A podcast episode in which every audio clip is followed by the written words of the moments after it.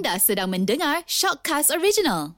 Alhamdulillah bertemu lagi kita dalam Gali Ilmu bersama dengan Piyu Lokman. Mai Piyu Lokman bau nasi arak, bau kopi ustaz tu dia. Mai dah tu, mai dah tu. Assalamualaikum ustaz.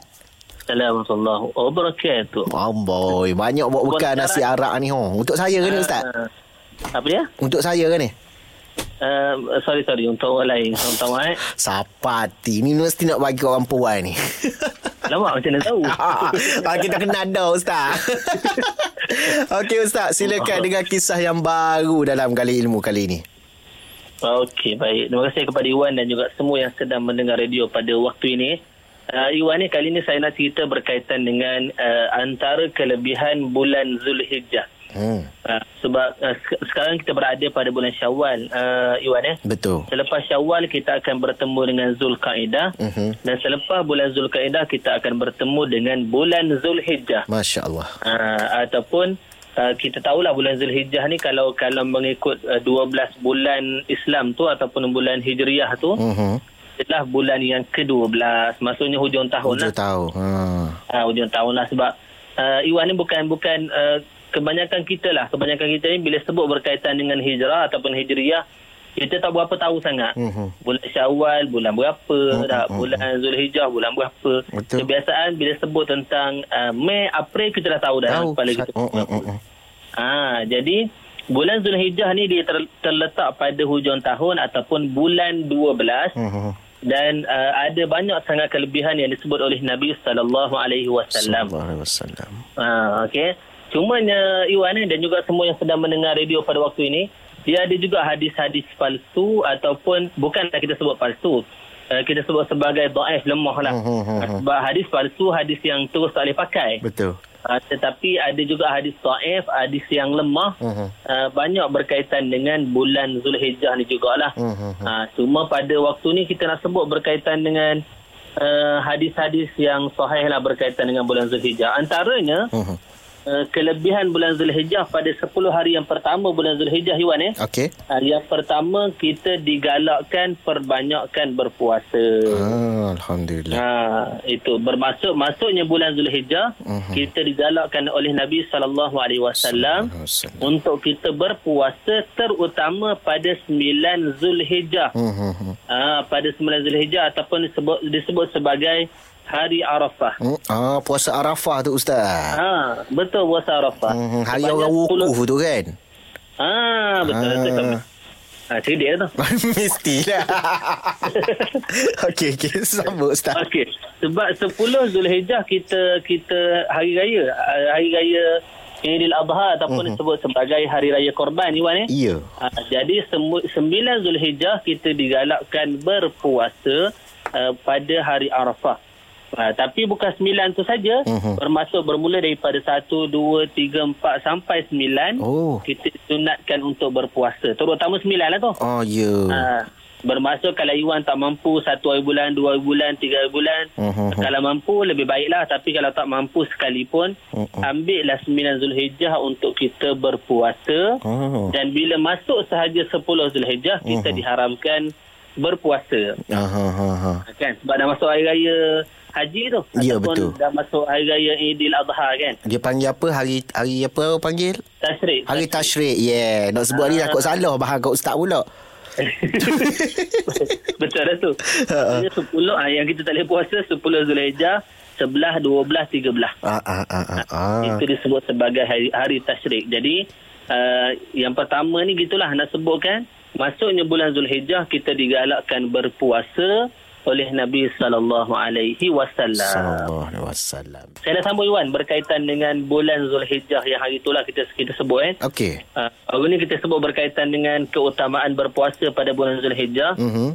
Dan yang kedua ni saya nak sebut berkaitan dengan apa yang disebut oleh Nabi sallallahu alaihi wasallam tentang amalan yang perlu kita buat pada bulan Zulhijjah adalah memperbanyakkan zikir. Ah, okey. Memperbanyakkan zikir. Dan kalaulah uh, ditanya pada kita zikir apa yang utama maka ambillah zikir-zikir yang, yang utama yang disebut banyak dalam hadis Nabi sallallahu alaihi wasallam. Uh, antaranya zikir apa dia? Apa dia uh, Rasulullah sebut afdalu zikri fa'lam annahu la ilaha illallah hmm, kan hmm, hmm, hmm. uh, afdalu zikri sebaik-baik zikir adalah la ilaha illallah. Allahu akbar. Dan uh, bila kita nak mati pun Mhm. kita di, di di apa ni digalakkan ataupun diwajibkan pada orang nak mati untuk kita ajar Mhm. supaya disebut la ilaha illallah. Mhm. Ha, kan? Ha, maka uh, kelebihan zikir pada bulan Zulhijjah tu sangat banyak tapi kita pilihlah yang popular ni. Mhm. Bukan yang popular, yang utama ni. Mhm. Ha, itu tadilah. Yang pertama uh, zikir la ilaha illallah.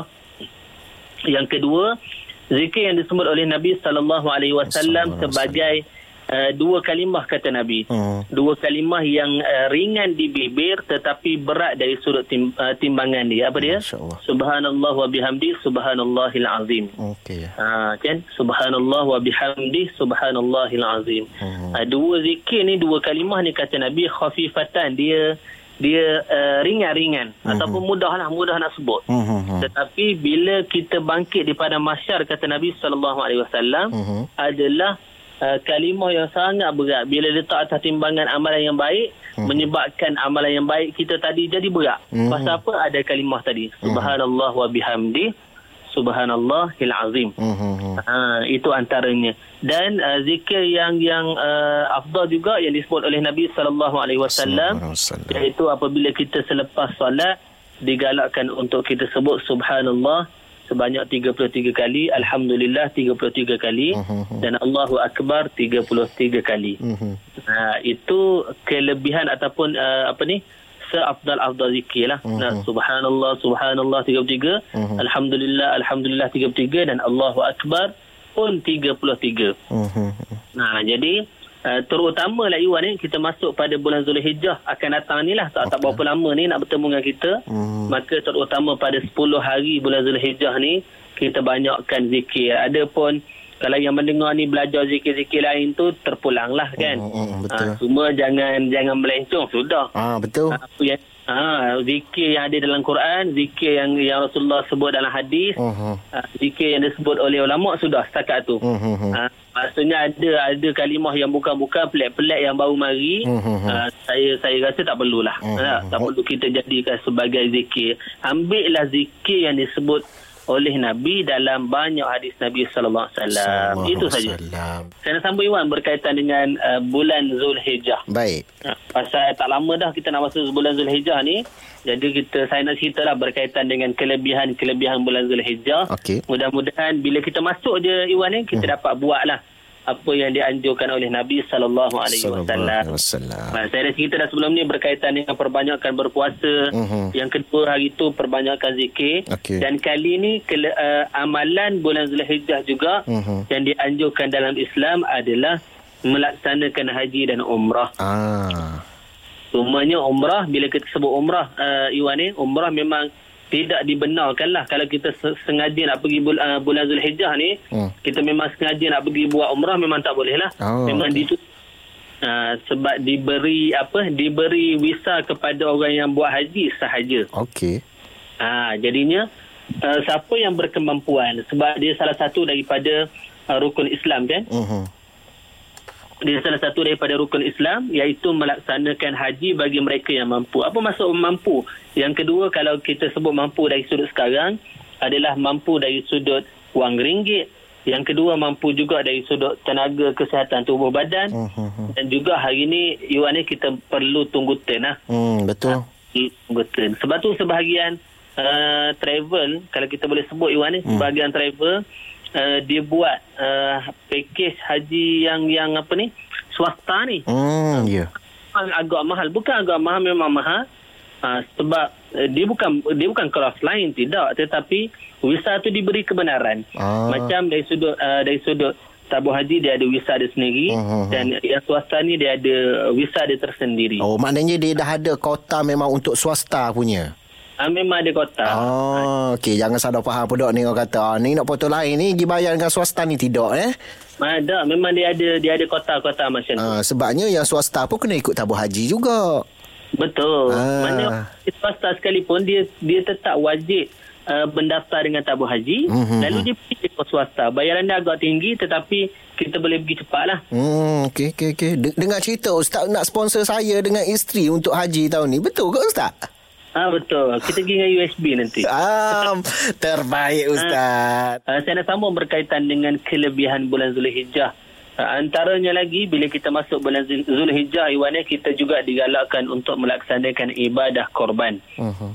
Uh, ibadah korban.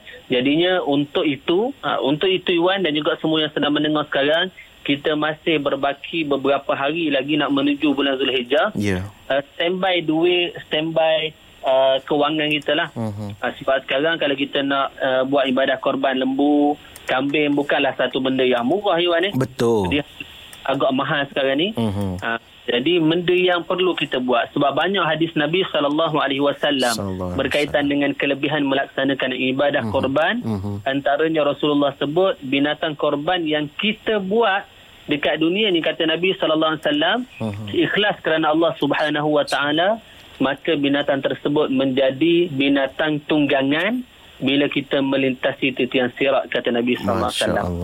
Ha, sebab kalau kita tengok hadis Nabi, Rasulullah sebut banyak berkaitan dengan titian sirat ni. Hmm. Antaranya satu titian yang sangat tajam, lebih tajam daripada mata pedang. Allahu Akbar. Dan sangat kecil, sangat halus, lebih halus daripada rambut kita. Uh-huh. Ha, jadi secara logik akalnya Iwan ni Mhm. macam mana kita nak lalu jambatan tersebut.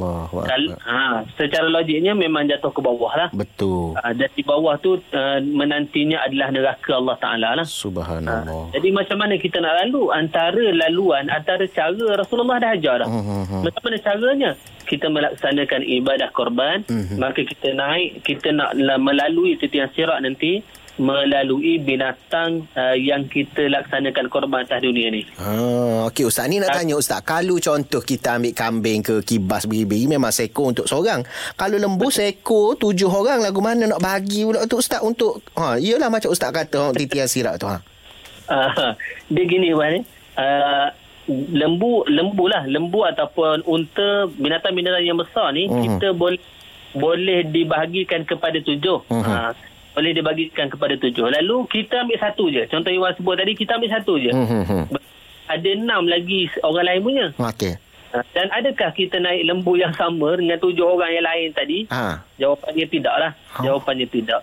Ha, kita bahagian kita, dia bahagian dia. Oh. Dan macam mana dia bahagian? Ha, itu terserah pada Allah Ta'ala lah. Ya Ha, itu bukan kerja kita lah. Takkanlah kita kata uh, kita korban hari itu kita dapat kaki saja. Adakah ke akhirat nanti kita dapat kaki lembu saja? Ha, Okey faham Maksud kita dapatlah binatang uh, tunggangan ataupun binatang yang kita buat korban tadi. Mhm. Namun bagaimana bentuk, bagaimana perjalanan, macam mana dekat sana, Mhm. itu serah pada Allah Ta'ala. Yang penting Iwan ni, Mhm. yang penting kita nak ada kenderaan bila kita nak melalui titian sirat. Sebab secara logiknya, memang kita tak akan lepas untuk lalu titian sirat tadi. Betul Ustaz Masya Allah Nanti kalau Ustaz nampak saya Tarik saya Ustaz sekali InsyaAllah Ustaz eh InsyaAllah. Okey, saya nak cerita berkaitan dengan bulan Zulhijjah. Sebelum ni kita cerita Iwan eh, Mhm. berkaitan dengan pada korban, berkaitan dengan zikir, berkaitan dengan puasa, berkaitan dengan haji.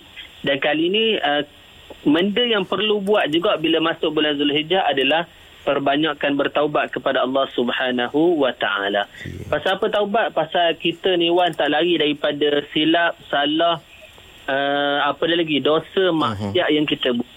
Uh, ada orang banyak dan ada orang sikit. Mhm. Uh, kan? Namun kalau orang tu cakap dia tak ada langsung tu tipulah. Mhm. Uh, jadi kalaulah kita tahu yang kita ni berdosa, sebenarnya ialah Iwan ni bukan tunggu Zulhijjah baru nak bertaubat tidak. Okey Bermaksud setiap hari kita kena bertaubat. Betul. Nak cerita lebih-lebih lagi Mhm. bila kita masuk pada bulan Zulhijjah. Mhm. Ha, maka perbanyakkan ingat dan juga perbanyakkan kita bertaubat kepada Allah Subhanahu wa taala. Mhm. Dan juga dis- disebutkan oleh Nabi sallallahu alaihi wasallam Sallallahu alaihi wasallam bila kita masuk bulan Zulhijjah juga Iwan eh Mhm. Perbanyakkan amal ibadah terutama perkara-perkara sunnah. Ha, bila sebut ibadah perkara sunnah ni termasuklah bacaan al-Quran kita. Mhm. Termasuklah bersedekah kita. Ya Termasuklah mengeratkan tali silaturahim. Bila sebut tali silat- silaturahim ni Iwan, Mhm. saya saya baru-baru ni lah. Baru-baru ni ialah kita kita raya Iwan eh. Ya Bila kita raya ni kita pergi rumah uh, saudara mara kita, kita pergi rumah yalah uh, jiran tetangga kita macam tu lah. Mhm. Nah, sebab apa? Sebab hari raya. Uh, tapi uh, bila kita pandang ke atas sikit Iwan, pandang kepada orang tua-tua kita, sebagai contoh mak kita, ayah kita ataupun tok nenek kita dulu Iwan ni, Diorang ni sangat menjaga tali silaturahim, betul tak? Betul Ustaz. Ha, mak kita, ayah kita memang dia akan heret kita. Betul. Ha, dia akan heret kita, dia akan bawa ni lah rumah. Ha, dia dia akan usul lah Hmm. macam mana kita, kita dengan orang ni. Ha, walaupun benda tu jauh, kita kita kita dengar cerita dia kau ni, kau ni, kau ni, kadang-kadang tak faham pun. Ah. Tapi nak cerita, mak ayah kita sangat menitik beratkan tali silaturahim tadi. Hmm. Ha, sebab itulah kadang-kadang kita tengok mak ayah kita, tok nenek kita, uh, orang yang Allah Ta'ala bagi dia umur yang panjang. Hmm. Ha, sebab tu berdasarkan hadis Nabi SAW Rasulullah sebut, uh, salah satu kata Rasulullah, salah satu menyebabkan umur kamu menjadi panjang kata Nabi Hmm. adalah dengan menyambung tali silaturahim. Hmm. Ha, jadi kita masuk bulan Zulhijjah sambung tali silaturahim. Bukan duduk bulan Syawal saja Betul. kita nak pergi beraya rumah orang, nak pergi uh, jumpa saudara mara tidak, Mhm. tapi bulan Zulhijjah juga kita mempereratkan tali silaturahim dan juga kita buat amalan-amalan sunat yang lain lah. Mudah-mudahan Iwan jangan kita tumpu pada Ramadan sahaja. Betul. Bila ingat Ramadan semayang, baca Quran, Mm-mm. tiba bulan Syawal buat maksiat. Lain, hilang habis hok duk baca Quran apa semua. Ha, hilang habis. Masya Sampai Allah. sembahyang tinggal, na'udzubillah lah. Masya Allah, minta Ha, Masuk bulan Zulhijjah, kita buat tak reti dengan amal ibadah. Tidak. Mhm. Masuk bulan Zulhijjah nanti, tingkatkan balik amal ibadah kita insyaAllah. InsyaAllah. Baik Ustaz. Terima kasih Ustaz. Saya nak sambung zikir Ustaz. Eh? Boleh Ustaz? Subhanallah. Masya Sucinya. Allah. Kita jumpa lagi Ustaz. Eh?